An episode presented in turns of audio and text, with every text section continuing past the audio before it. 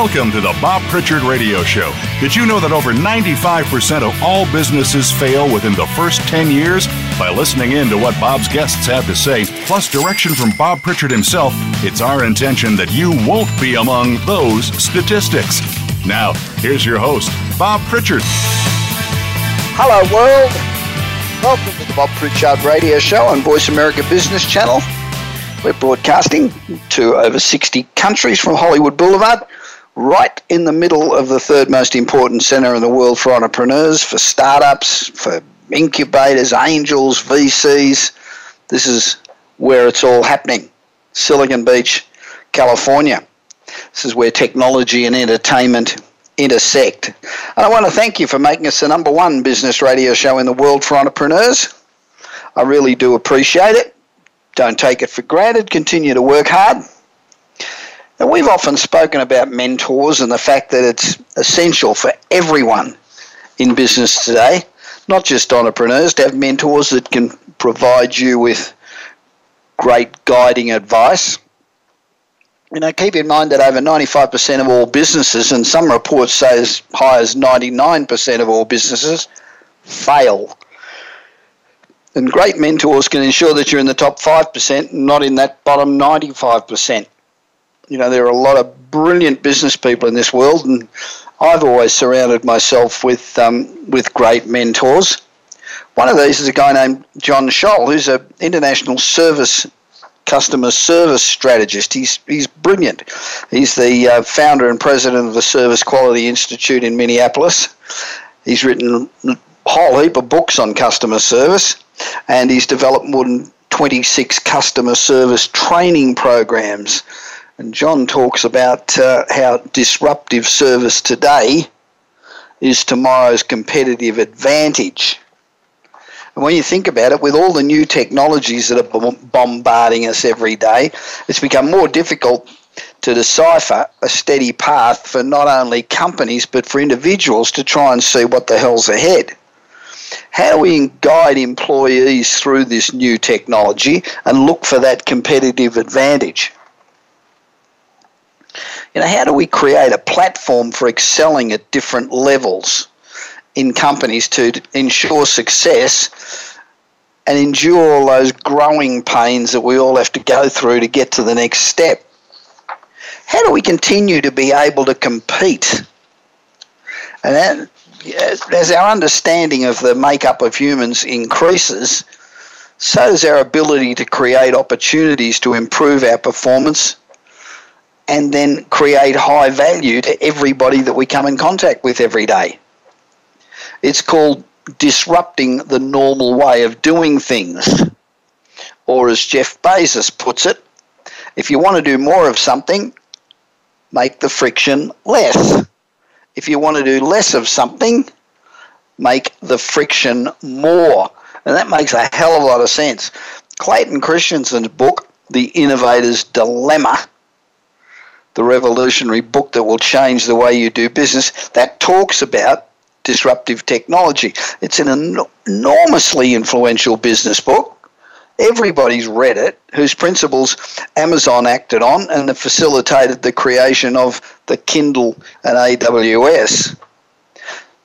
Yeah, it seems to me that some companies are reluctant to embrace disruptive technology because it, it might alienate customers and undermine their core businesses.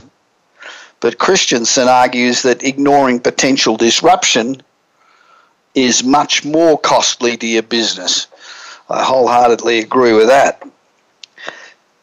Disruptive technology is staying faithful to your principles and your core values, but it includes a, a, willingness to try a lot of things and make mistakes. A lot of people are afraid of making mistakes. We shouldn't be afraid of making mistakes. We should embrace mistakes, you know, and don't make them over and over and over again. And but make a mistake, pivot, go and do it again. Um, Jeff Bezos included both in Amazon's corporate values. His number one core value is to be fanatical about customer service. And that's interesting because it's not what we think about when talking about disruptive formats. You know, to be disruptive, we generally think about interrupting the normal course of things. So we think about um, the personal computer, which displaced the typewriter, cell phones, which made it possible for anybody anywhere to call us, um, cloud computing, hugely disruptive, social networking. It's totally changed the way that we communicate. Email. You know, we used to write letters and stick them in envelopes and put stamps on them and stick them in a mailbox, and a week later it'd get there. So emails totally transformed the way we communicate. Smartphones replaced, replaced cell phones and PDAs and also disrupted cameras and MP3 players and calculators and GPS devices. It just disrupted a whole range of things. So, disruptive service is John Tschohl's guide to delivering exemplary service to every person that walks through your doors resulting in overall corporate success in terms of corporate retention, new sales, word of mouth, cheapest way to build your business, and the most sure market share, financial vitality, and getting a really positive reputation in your community.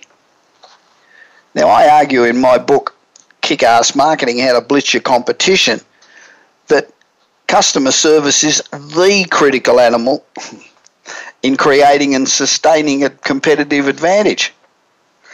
And you need to look no further than Amazon to see how you can really destroy your competitors. Think about Amazon. They have blitzed it, and their customer service is absolutely superlative. And they're in a intensely competitive marketplace. So customer service is not just a competitive edge, it's the competitive edge. Service is the new standard by which customers judge your performance.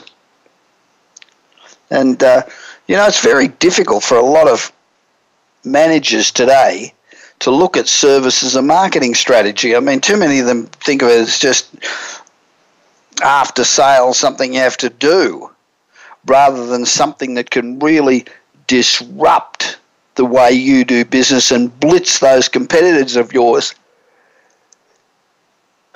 It's like a silent killer that no one sees coming. And companies today waste a fortune on, you know, ineffective advertising, ineffective marketing strategies, ineffective customer service.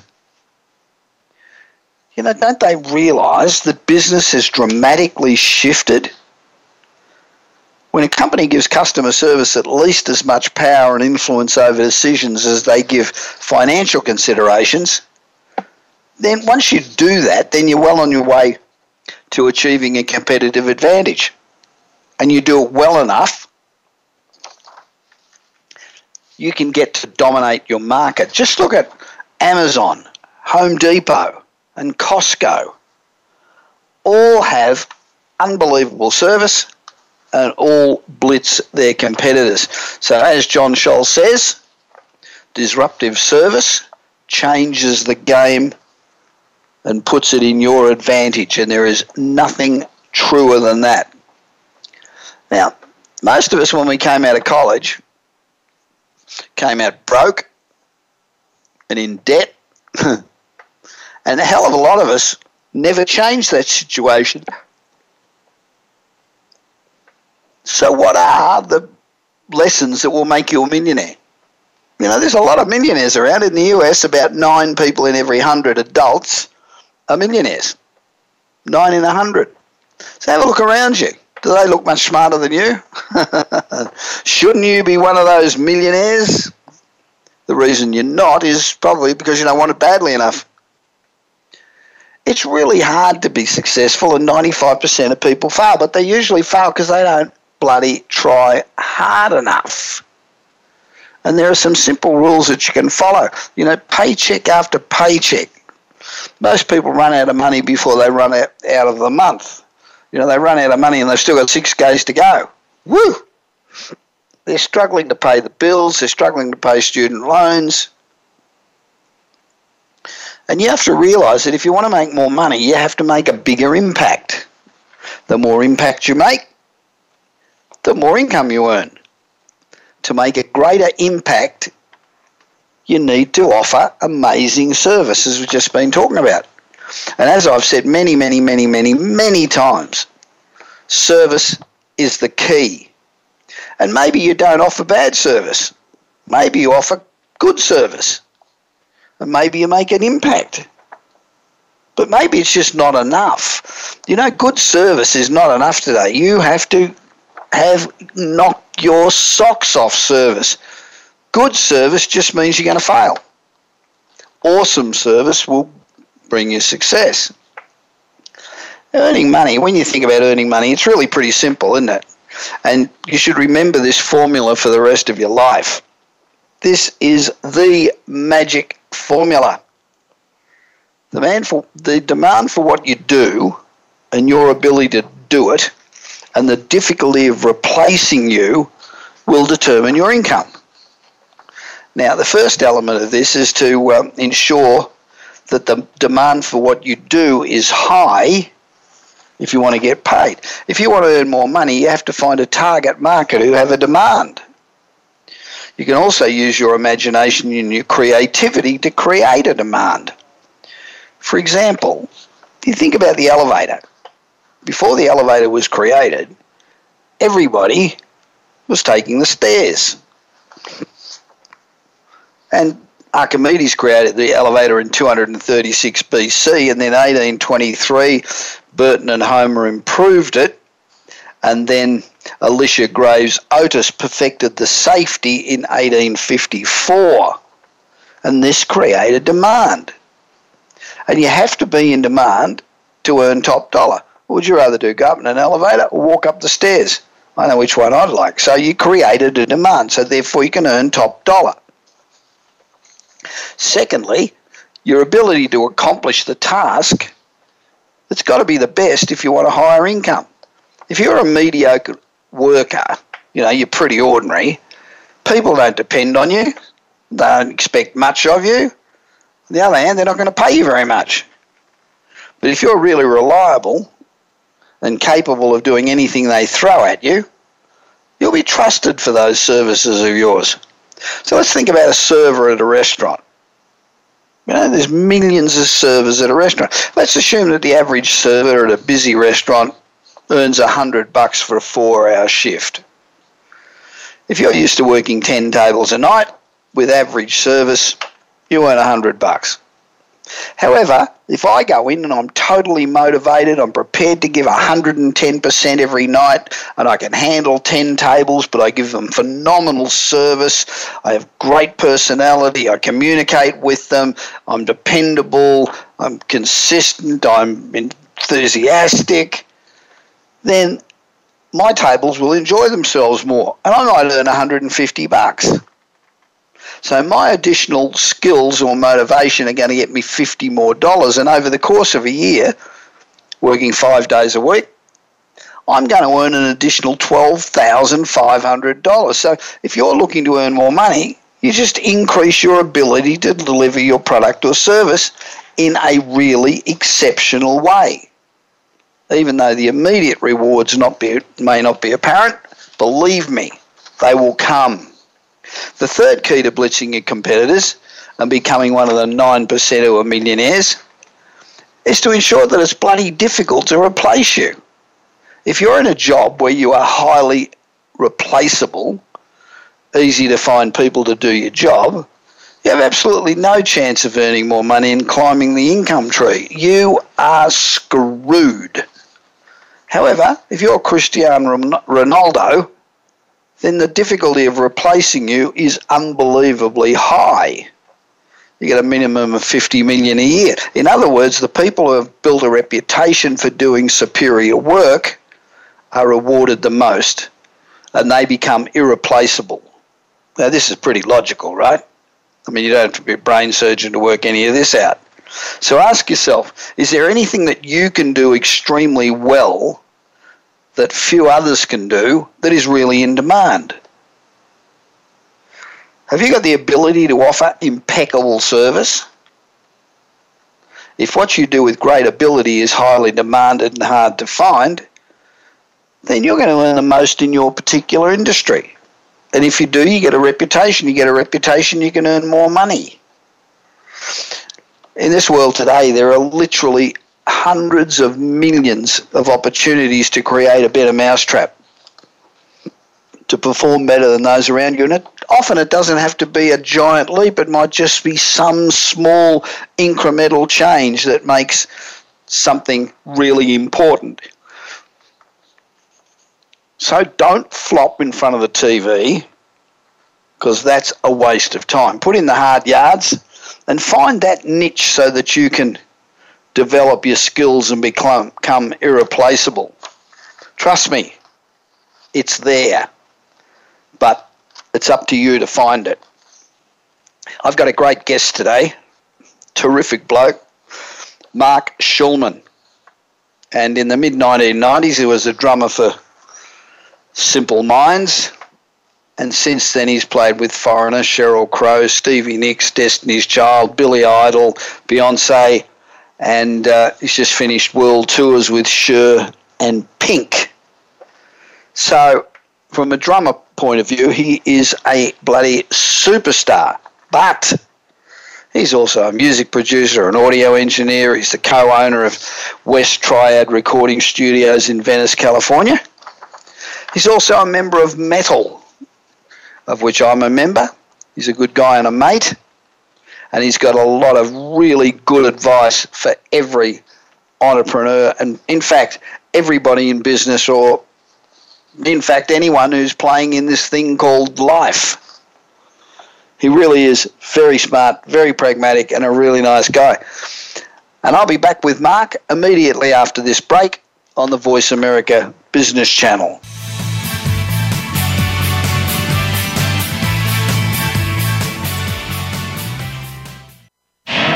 you want your business to achieve results you never thought possible? Bob Pritchard is recognized as the Business Leader's Advisor and has 30 years of experience as a straight talking troubleshooter for Fortune 500 companies and SMEs across the world. Whether you need a checkup across all departments of your business or simply want to improve marketing, advertising, performance measurement, or some other area, Bob Pritchard will work his magic so you can blow away your competition. Bob Pritchard is also one of the most in demand speakers in the world. Over 1,500 clients on five continents and countless standing ovations are a testament to how he changes the fortunes of business. Pick up Bob's new book, Kick Ass Business and Marketing Secrets, at your nearest bookstore or visit Bob's website at www.bobpritchard.com. Remember, if you want to be successful, call Bob Pritchard now. Worldwide phone numbers and more information can be found at bobpritchard.com.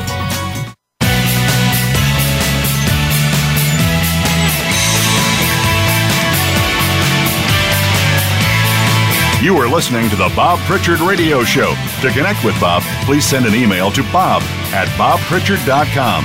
That's bob at bobpritchard.com. Now, back to the show. Welcome back to the Bob Pritchard Straight Talking Radio Show. Where over the past five and a half years, we've given you insights into the lives of I don't know, 260 or 270 or something of the world's most interesting people, what they do, that makes them great, and we try to find out what it is that makes them tick. You know, it's it, there is nothing harder than being successful in business. It is bloody tough. You know, not somewhere between 95 and 99 percent of all businesses fail, and that's a that's an extraordinary percentage, and it just goes to show just how difficult it is. And that's why I stress on this show constantly how important it is to have mentors. You must surround yourself with mentors and not just friends who like you and are going to say yes to everything you suggest, but people who have had experience in various aspects of business. People who are not afraid to say to you, look, that is a fucking ridiculous idea. You know, and people that'll help you make the right decisions. And we need to listen to them, we need to buy business books and we need to take on board that advice. Because everybody in business, doesn't matter what you do, you can open a dry cleaning store or you can have the newest app. We all face the same challenges. So everybody has to dream, you have to persevere, and you have to overcome obstacles. the great achievers amongst us find that find a, a good work-life balance, give back to the community, and remain caring, giving people. Today's guest is a superstar and he ticks all of those boxes. Added to that, he's a bloody good guy. Now, in the mid 1990s, Mark Schulman was the drummer for the band Simple Minds and has since played with Foreigner, Sheryl Crow, Stevie Nicks, Destiny's Child, Billy Idol, Cher, Pink, and uh, he's also a music producer. Oh, I left out Beyonce. Sorry. Um, also, a music producer and audio engineer, and he's a co owner of West Triad Recording Studios in Venice, California.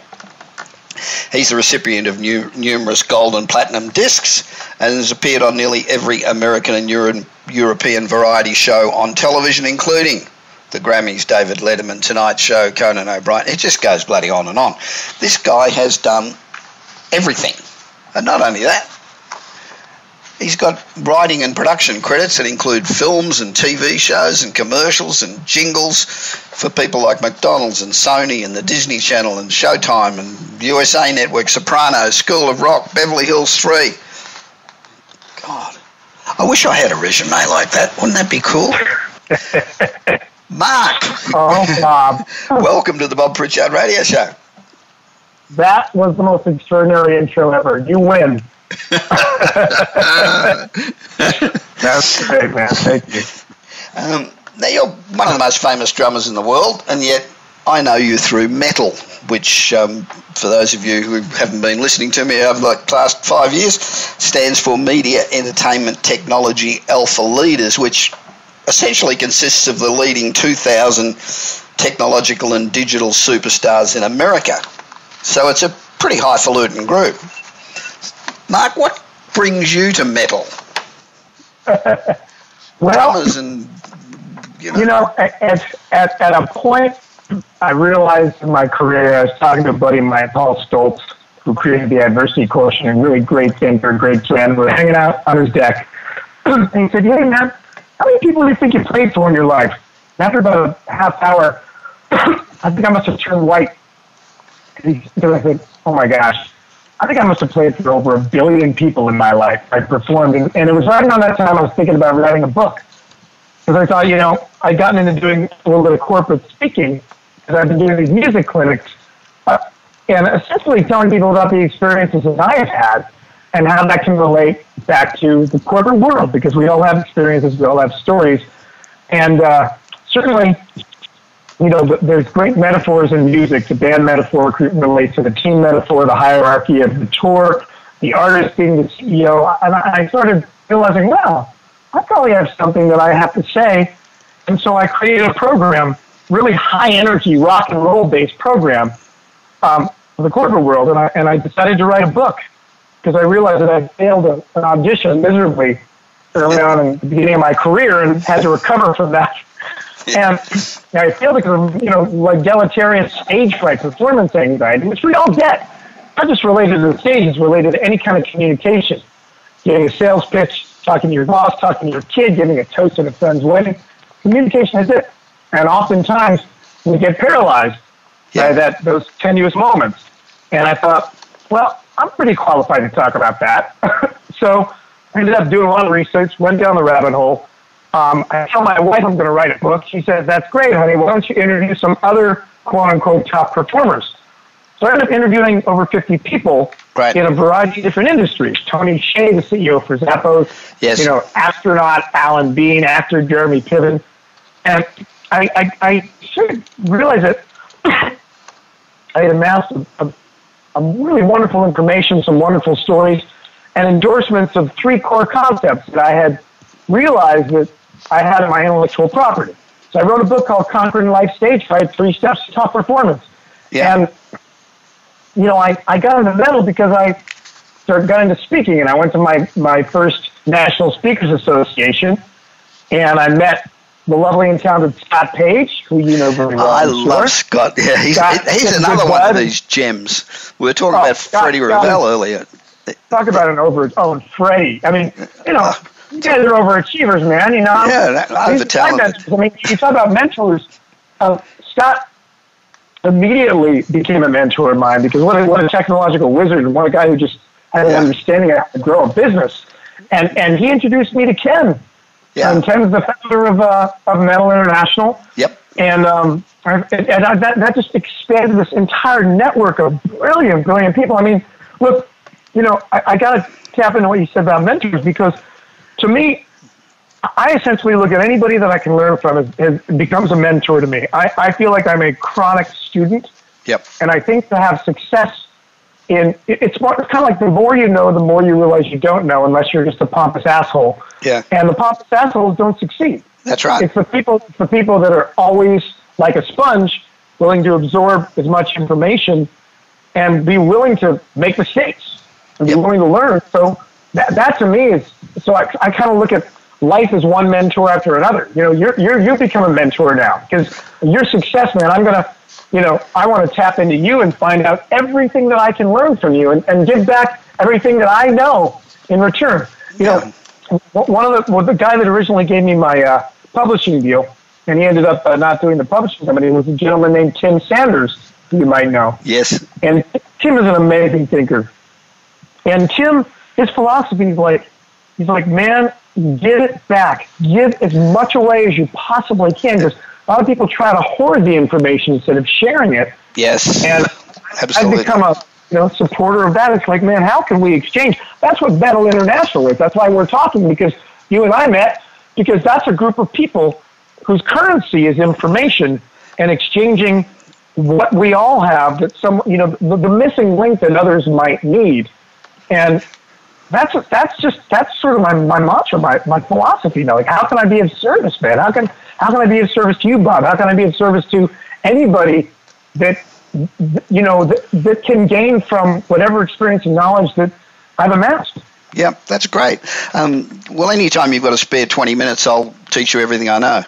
Um, Twenty minutes, doubt it. now, but if you could do it in twenty minutes, that's you know then you then you know you will be a billionaire. uh, your parents are both college English college English professors. Um, yeah. you're a Yeah. classically trained cellist, and as a teenager, you played cello with the Los Angeles Junior Philharmonic. Now, all that's pretty hoity-toity sort of background, isn't it? That's all sort of Well, Beverly Hills here's- background. Here's, here's the truth, man. The truth is like I saw the Beatles on Ed Sullivan, and that was it. I saw Ringo. I saw the Screaming Girls. I, you know, I made the rock and roll sign at three years old. Said, "Oh man, I gotta play drums." And my mom said, "No, it's too late. Can't you play a nice instrument?" Instrument. My older brother Randy played violin, so when we're at his violin lesson, who my godfather was teaching him, I saw this looked like a big violin in the corner. I said, "Okay, Mama, I'll play that." So they played cello, and then finally they couldn't deny my passion for drums, and I was a bit schizophrenic because I played cello in the orchestra and drums in the band, but playing cello gave me an amazing sense of pitch and musicality, so I've got no regrets. But I would never call myself a cellist now, out of respect to cello, cello players, because you know I kind of kind of stopped when I was 13 or 14 because I got so into drums and girls that I said, ah, hell with cello. This is more fun. yeah, there's no, there's not too many groupies I wouldn't imagine hanging around the Los, An- Los Angeles Junior Philharmonic, but it's a long way. It's a long way from being a, a cellist um, in a philharmonic to being a rock and roll drummer with Billy Idol, for example. I mean, that seems to me to be about as far apart as Yeah, you can get. I'm better suited for that. Um, what did your parents say when you, you know, really decided to get it? I remember donkeys years ago, I, had a television show for a number of years, and when it was cancelled, um, you know, I went round and did clubs and appeared everywhere I could, and I ended up taking a gig um, in Singapore in a drag show, and uh, my mother was that I would have loved to have seen. My mother was absolutely horrified. Well, first of all, why did you tell her? That's a very good Hey, Mom, question. I got this amazing gig. I'm, I'm, I'm I'm in a drag show, but it's a, it's a highly rated drag show. I, I would love to have seen it. Well, no, your poor mom probably sat down and started crying. But yeah, you're right. Um, now, you also wear the hats of host. You're an MC, you're a keynote speaker, you appear on television and live events and conventions for big global companies. And at the 2016 New York Tech Summit, the organisers said Mark was literally amazing, hands down the best keynote we've ever had. So, what's the message that you deliver to that level of business achievers and entrepreneurs that obviously, you know, resonates so well with them? What, what is it? Is it just your good looks, or what is it? Yeah, it's my good looks. well, as I said, I, I realized that um, there's information that I have gained and things I've studied and philosophies I've implemented in my own life that are across the board resonant in different industries because I speak to know, everything like Johnson and Johnson to uh, uh, to Qvidian, uh, the sales software, uh, the New York Tech Summit. You know, the book Conquering Life Stage Fright, the three steps to top performance um, are actually derived from another great thinker, one, one of my dear friends and a brilliant man named Dr. Jim Samuels. And I call them the three C's, of clarity, capability, and confidence. And they're deceptively simple sounding, but essentially I, I talk about my experience clearly, clearly defining my goals. So I'm eliminating all confusion, you know, making absolute decisions which enable me to take definitive action and yep. then I build capability. That's the second C. And it's not about what we play, so to speak. It's how we play it. So it's it's having the clarity to develop capability and focus on the right things because, you know, the the thing that screwed me up, I, I failed miserably, failed this audition with bad English back in the days. Many people know that band. And it was because of what I didn't know, the missing information. The missing yeah. information, usually the simple stuff, that's what kills relationships, projects, companies, um, and so if you, if you have real clarity about every detail and you know exactly how to spend your time to develop the capability, that's what leads to absolute, true, unadulterated confidence as opposed to false confidence. So I just essentially tell my story working through these three stages, uh, you know, these three steps, and then how it relates back to the individual mandate of a particular event or conference, mm. you know, if it's a tech, like if, if, if, if techies, I, I might, you know, make some tech examples, salespeople, I'll, I'll make, I make some sales examples. Um, I did, an, I did Qvidian makes sales software. So they wanted to celebrate the unsung heroes. This is sure. what comes to mind. So I thought, well, how can I draw a parallel between my life and their life? And I thought, okay. So in the middle of the, of the presentation, I go, guys, can you imagine what it's like being on stage? You're in front of 20,000 people, 40,000 eyeballs, and not one eyeball is looking at you. and they go, what? Do they think I'm a rock star? The truth is that I'm in the service business. I'm in what I call the backline. I'm the unsung hero. I'm the one that's there to make Pink look good, or Cher look good, or Billy Idol. Yeah. I'm not the, not the rock star. And so I can, you know, I can, people can immediately sort of relate back to that experience and they can relate back to the failed audition, the failed interview, what they missed, the critical information they missed, how to now find that information, how to realign their orientation to be able to create that clarity and, and make the decision. And I essentially just motivate people to take action. Look, you know, you don't give a speech unless you want to change the world, unless you want you want to motivate people to take action. You know better than I do. You're a world class speaker. You've been doing it way longer than me, and I, I can learn, you know, volumes from you. But you know, man, you want those people. You know, I, I hate the term motivational speaker because any good speaker motivates. It's yeah. like, motivate? I want you to walk away taking definitive action, simple action that you can do that's going to change your life, that's going to improve your business, that's going to you know, just affect your bottom line positively from the get go. That's what we're there to do. And I feel like I can do that. Plus, for me, I freaking play drums, man. I, I, I demonstrate it with songs. When yeah. I talk about it, it's not what we play, it's how we play it. I play drums so they get an experience. You know, I don't try to be somebody that I'm not. And then I bring people on stage and I have everybody do rhythmic. Um, you know, one of the important things I talk about is the importance of the value of listening because very few people really listen.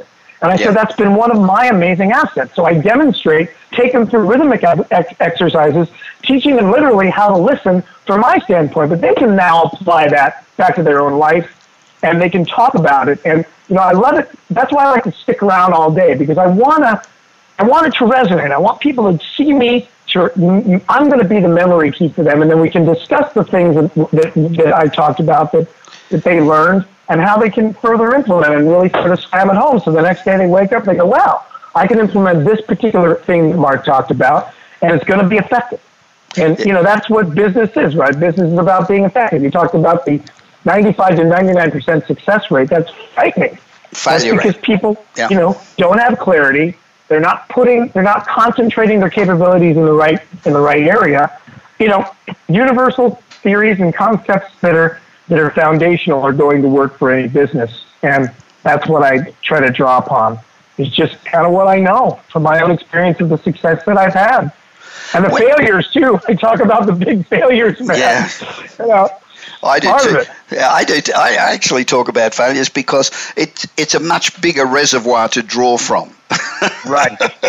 well, I mean, you that story you just told. I want to hear about. You know, I, I can't wait. Like that's got to be a that's a story. You know, you you got in a in, in a drag. You were you were a drag queen essentially. You know, I mean, and look at you now. You know, Yeah, I've got to stop wearing those dresses. yeah. I was gonna say, I, I, I when you were talking, I was like, oh wow, probably still wears the clothes. Go, Bob. Now, you often talk about the secrets to achieving and maintaining stadium size success. Is that is that the same the same principles? Oh, I'll tell you, man. It, it, it is the same principles. I mean, I I've gotten used to playing on arenas and stadiums.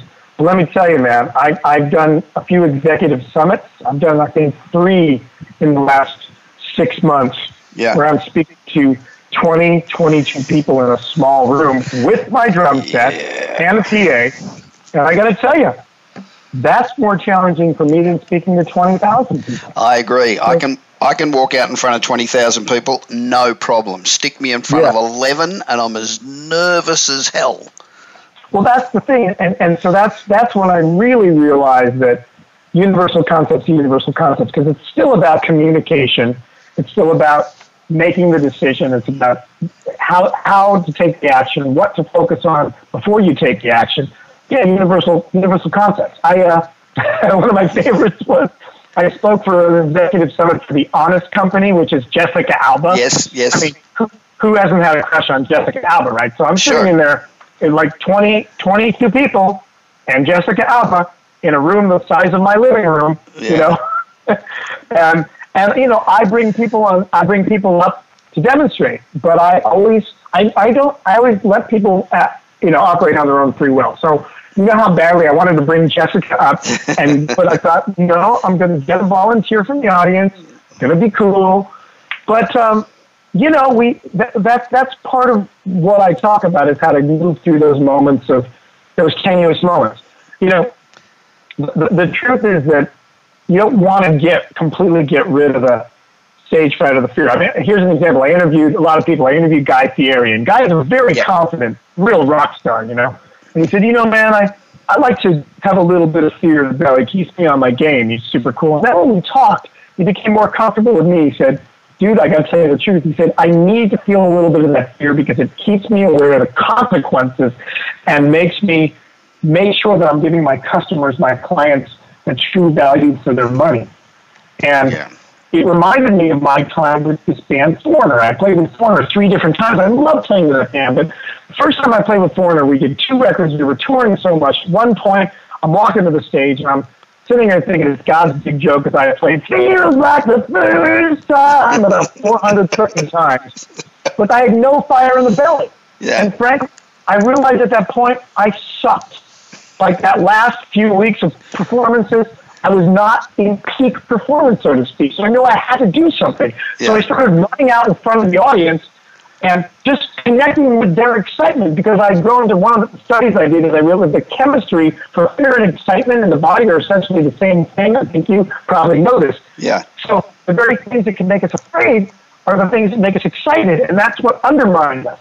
So I figured by connecting with their excitement, it's going to inspire a little bit of those butterflies. I got the butterflies back in the belly, and within two gigs, I was peak performance again because it's not about getting rid of the stage fright or the fear. It's about taming it and harnessing it. Because it also it puts you in like in this acute sort of like hyper aware space. You know what I mean? Like you get on stage, you don't feel nothing. You feel nothing, man. You suck. Yeah. you know? Yeah. So, True. So I, I realize that that part of it is taming and harnessing it. So, you know, whether you're, whether it's 20 people or one person, which can even be harder, or 20,000 people, you want a little bit of that fire in the belly. It's when it gets deleterious, overwhelming, that you need to figure out ways to control it. And that's why I give some specific techniques um, in my book, because at the end of every chapter, I actually have little little uh, sort of exercises because you know everyone's going to learn differently. So it's not like everybody's going to take the exact same information and implement it the same way. So I try to give them a, a, a like sort of different ways, different different styles of implementation, if you will. So 99% of people listening to this show um, are called on at some time or another to give a presentation, whether it's at, at their work or whether it's somebody's wedding or something, and they're all they're always nervous, and I must admit, before I get up on the stage, I I get nervous, and I, I actually go through that. God, what's what's my opening line again? What am I going to say? Who's, yeah. this, who's this company? You know, all of a sudden I have a total mental block. Um, so how does how does Joe out there? How does he overcome that um, that fright. I mean, the first one is obviously preparation. The more prepared you are, the more confident you are. But um, yeah. what, what do you suggest they do to, to just overcome that fear? Well, here's the thing. Um, I'll, I'll, I'll reiterate what you had just said. I mean, you go back to the three core concepts. You, you need real clarity about why you are there, what you are there to communicate, and then you need to be have developed that capability. You say be prepared. Because I'll tell you something, man, if you go on stage and you're not prepared, you should be freaking scared. That's your defense. That's your body's defense mechanism taking taking control. Uh, so, but if you have clarity about what and why you're doing it, and you've done the work, and you still have sort of this overwhelming stage fright, um, here's three examples, three quick tips and tricks that that um, I use, and, and you kind of tapped into it a little bit. You said, "What's the name of that company again? What's my opening line?" You know, Tony Hsieh said something that's great. Now, Tony Hsieh runs Zappos. He's a billionaire. He speaks for fun. He wrote a great book, Delivering Happiness. He's he's definitely a philosophical man. He's become a friend. But you know, this guy doesn't have to speak, man. He don't need the money. Sure. he's sure. nothing yeah. to prove. You know. So he said he still gets super nervous as well. I said, well, what do you do? He goes, well, I learned that the jitters go away 30 to 45 seconds, they're going to be gone. And that, that's the case with about 95% of us, unless you have some bigger emotional issue, which I'm not going to address now because that's something you really should discuss with a therapist or, or somebody who's trained. but if you're like most of us and you just get this nervousness and it gets a little overwhelming because you might not be that used to speaking or you just get it anyway, it's sort of a general thing that happens to you. What Tony Hsieh does, I do the same thing. He's got a go-to story that he just knows so well that he, he's got memorized that he can almost go on autopilot and yep. work through the titters. Yeah, that go-to story. You know my go-to story is well. First of all, I don't want to give away the intro when I do because it's a bit of a surprise. But essentially, my go-to story is I play drums. I play a song. Right. Because you know when it comes to speaking versus playing drums, I'm more comfortable playing drums. I've been doing that longer. So I get on stage and play drums, and that loosens me up. Yeah. And then I get the audience doing an interactive clapping exercise. So everybody listen up. It also brings them, we get, we get immediate resonance. If yes, you do something sure. just to get immediate resonance, tell a story, do something funny, engage them, and you work through the jitters. You know, I'm telling you, man, you work through the jitters and you get some smiles, you get immediate response from them, and that, that, that speaks, speaks volumes. Here's, here's another, another one. Uh, a friend of mine, uh, Dr. Rhonda Beeman, she's an amazing speaker. She was a professor. She's retired now, Cal, uh, Cal State University, San Luis Obispo. This gal was so good, I know, because I spoke after her once uh, years ago, and she became a friend. And she was so good, and I and, and I interviewed her for my book, and she said, "I'm scared shitless every time I go on stage." I said, "You're kidding me." So what do you do? She goes, "You know, what, man, I act confident." I, it's like I'm I'm playing a role because she said you know, she has a clarity. She knows what she's going to talk about. She's done the work. She's got a little too much jitters. So she goes on stage and she plays a role because she says essentially within about same thing within about 45 seconds, my brain believes it. You yeah. know, it's like we're bigger than our minds. you know, to get a little metaphysical here, it's like you are not your mind. You know, there's, there's something driving the train. There's spirit, whatever you want to call it, God energy, whatever your philosophy is. That's not the issue. It's just know that your mind will listen to you if you take control. So if you act confident, you will then become confident because that's what the mind does. The mind is is is the spirit is senior to mind. I'll say it that way. Yeah. And then my own one that I do, like I kind of laughed at myself because I was getting so overwhelmed, even though I'd worked so hard on the speaking gigs. I was scared shitless. And one day I just started talking to myself, as crazy people do, you know. Yeah. And I said, Hi, Mark. I, I, I jumped outside of my body, started coaching myself. I said, Okay, Mark, who are you thinking about? Um, uh, myself. Okay, Mark, well, who might you be thinking about instead of yourself? Um, oh, the audience. Said, well, what does that make you, Mark, if you're just thinking about yourself? Uh, selfish bastard. Very good. and I started realizing that you know, if I look at the audience, it's kind of the same thing I did with the, the opposite I did with the foreigner people. I started connecting with them and just empathizing with their wants and needs. And instead yeah. of being so, because when we're nervous, we tend to be so insular and so self focused and self obsessed. You're there to be of service. Yep. You are there to, um, you know, tap into them. So when I when I remind myself of that, I realize I'm being a selfish bastard. I start laughing at myself and then I release. And one other thing, I get really free to fail, man. I get free to fail big. People don't think about that. but I think about, okay, what's the worst thing that can happen? I walk on stage, I trip, I fall, I knock out, there's blood everywhere, I can't give the speech, I have to refund the money, they just rush me to the hospital, it's embarrassing. Or I fall off the drum stool, break my arm, I'm screaming in pain, and I start laughing because I realize, okay, it just happened, now what? I get free to fail big. The more free I am to fail, the better my chances are of succeeding. Sure. It, it, it sort of creates this, this, this component of, okay, I'm free to fail, and I laugh. You know, this stuff always makes me laugh. And inevitably, anytime you can laugh, you're reducing the stress. When you reduce the stress, you crack through that fear and that anxiety that's overwhelming you and you get it you get it under control and you get it manageable. So those are my quick tips and tricks for everybody. Okay, now I, I, I came across a publication the other day called "Busy Dad to Better Dad," and bugger me, there's Mark Schulman again. This guy just pops up everywhere. Now, with Father's Day just being last weekend, I thought I would mention this article. The headline screams Lesson number one, the lesson from Pink's drummer Mark Schulman. One of the tips the article found to be most valuable was whenever you use the words have to, change it to get to. What is that about? And how does that make you a better dad? Well, it's funny that they, I haven't seen that, and I love that they put it in that context because I love being a father. And I, I, my, I was 48 when my one and only kid was born, so I'm, I'm just enjoying it, man. But here's the thing. Um, this guy by the name of Bernard Roth, he's a Stanford professor. He actually wrote a book on what he calls design thinking. And I apply that back to top performance. You change kind of the way you position your thinking, and it shifts what actually occurs and how you approach things. And it was my ex wife, Kelly, I first heard this from years ago. you know, our whole relationship, she had cancer. Right. she was a trooper then.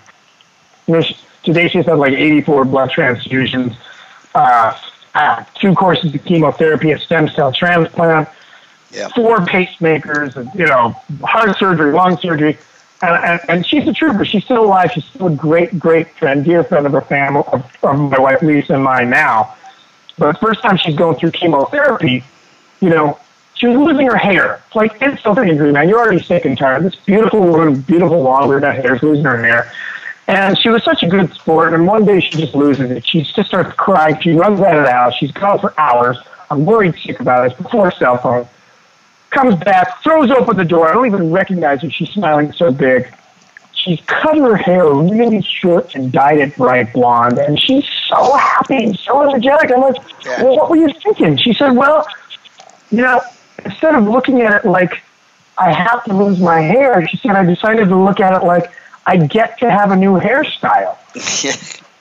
and you know, then then fast forward, I'm interviewing people from my book, and I'm interviewing Robbie Gould, who's the kicker for the Chicago Bears, the second most accurate kicker in the NFL. And he says the same thing. He goes, man, instead of looking at it like, you know, I have to work harder than everybody else because I do, I look at it like I get to be world class. Yeah. I thought, well, this is not just, you know, pop psychology. And then I, you know, checked out Bernard Roth's philosophy about it, and I realized there is a way to shift your thinking, certainly when things are mundane. You know, because a have to it feels like a chore, a get to feels like a choice. A have to feels like you're the effect, and a get to feels like the cause.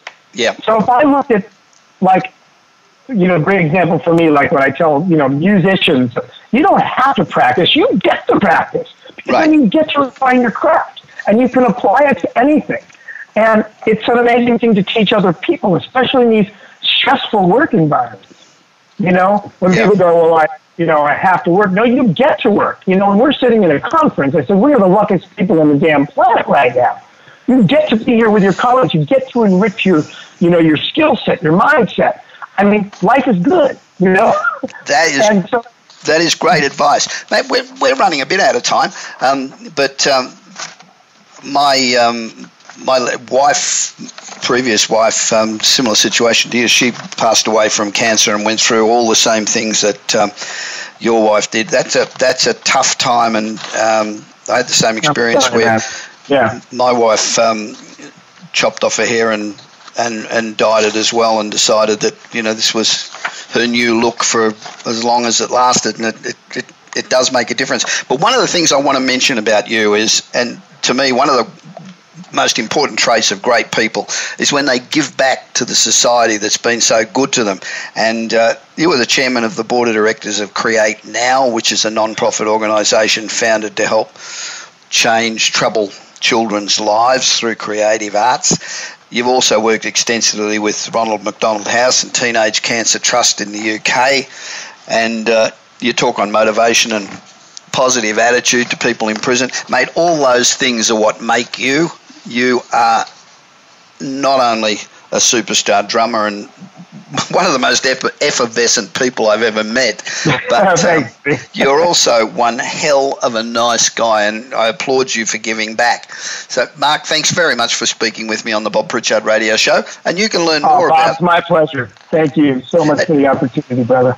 Okay, well, and you can learn more about Mark Schulman by going to markschulman.com. And there are fucking millions of pages of stuff on this guy, and it's all good.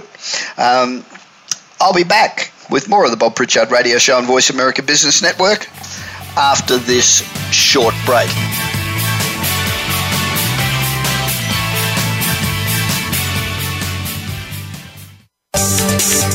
From the boardroom to you, Voice America Business Network.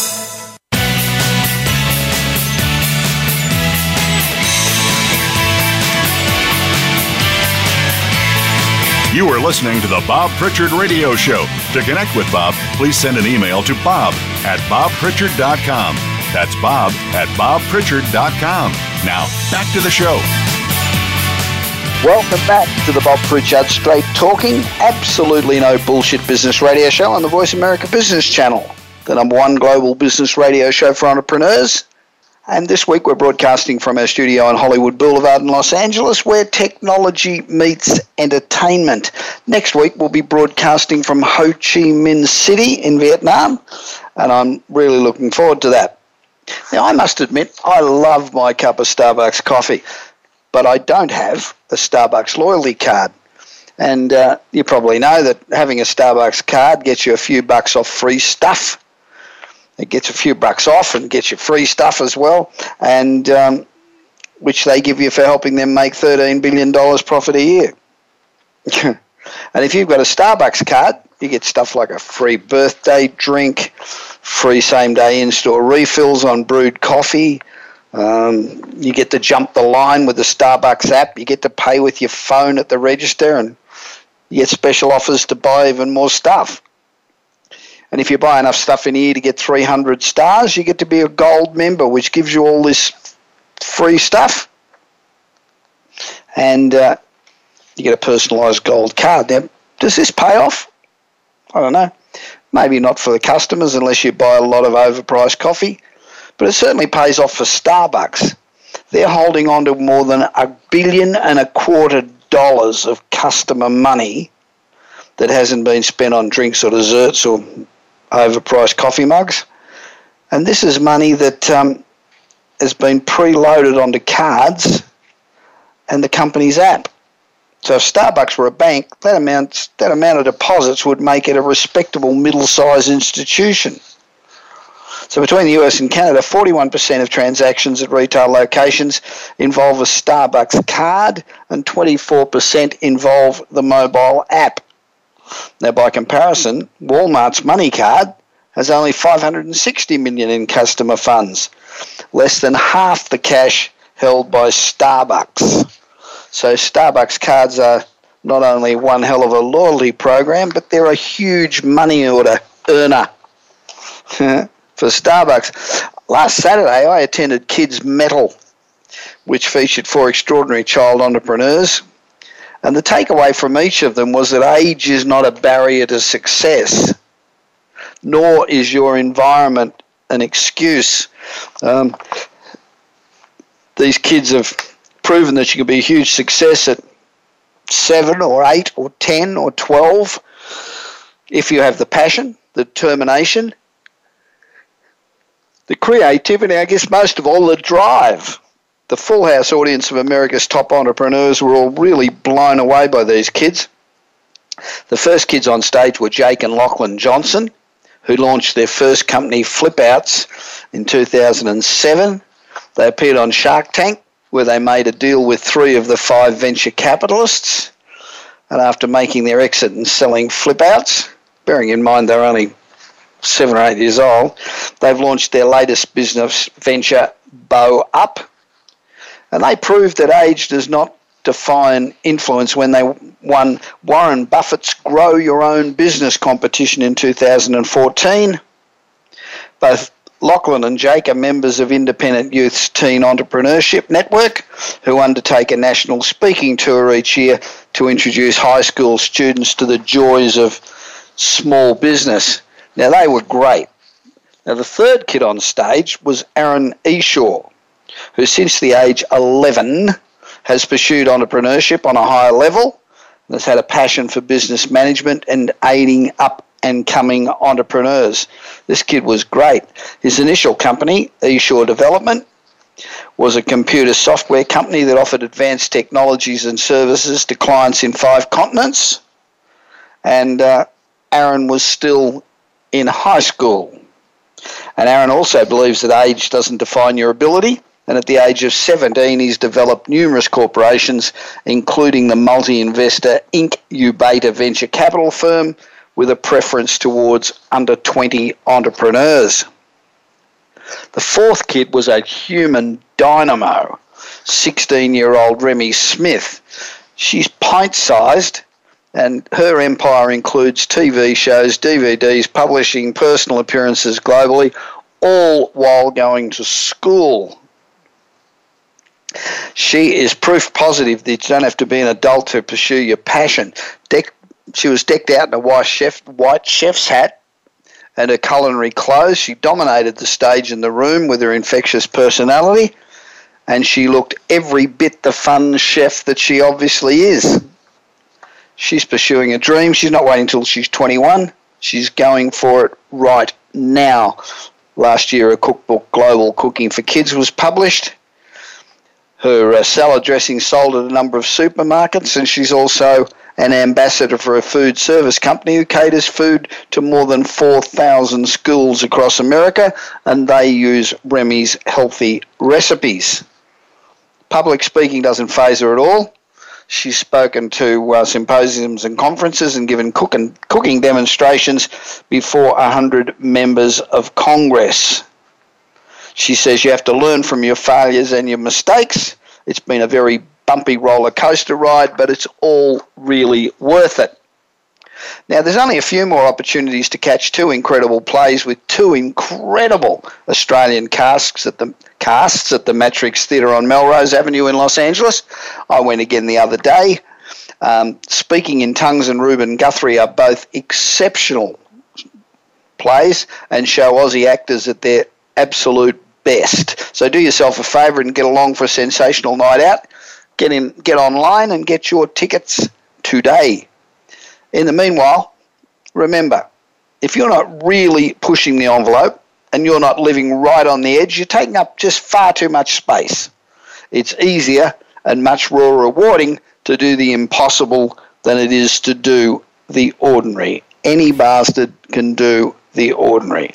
This is Bob Pritchard, and I look forward to your company again next week when I will be broadcasting from Ho Chi Minh City in Vietnam. You've been listening to the Bob Pritchard Radio Show. Please join us again next Tuesday at 8 p.m. Eastern Time, 5 p.m. Pacific Time on the Voice America Business Channel. Until then, enjoy another week of success in your business and your life.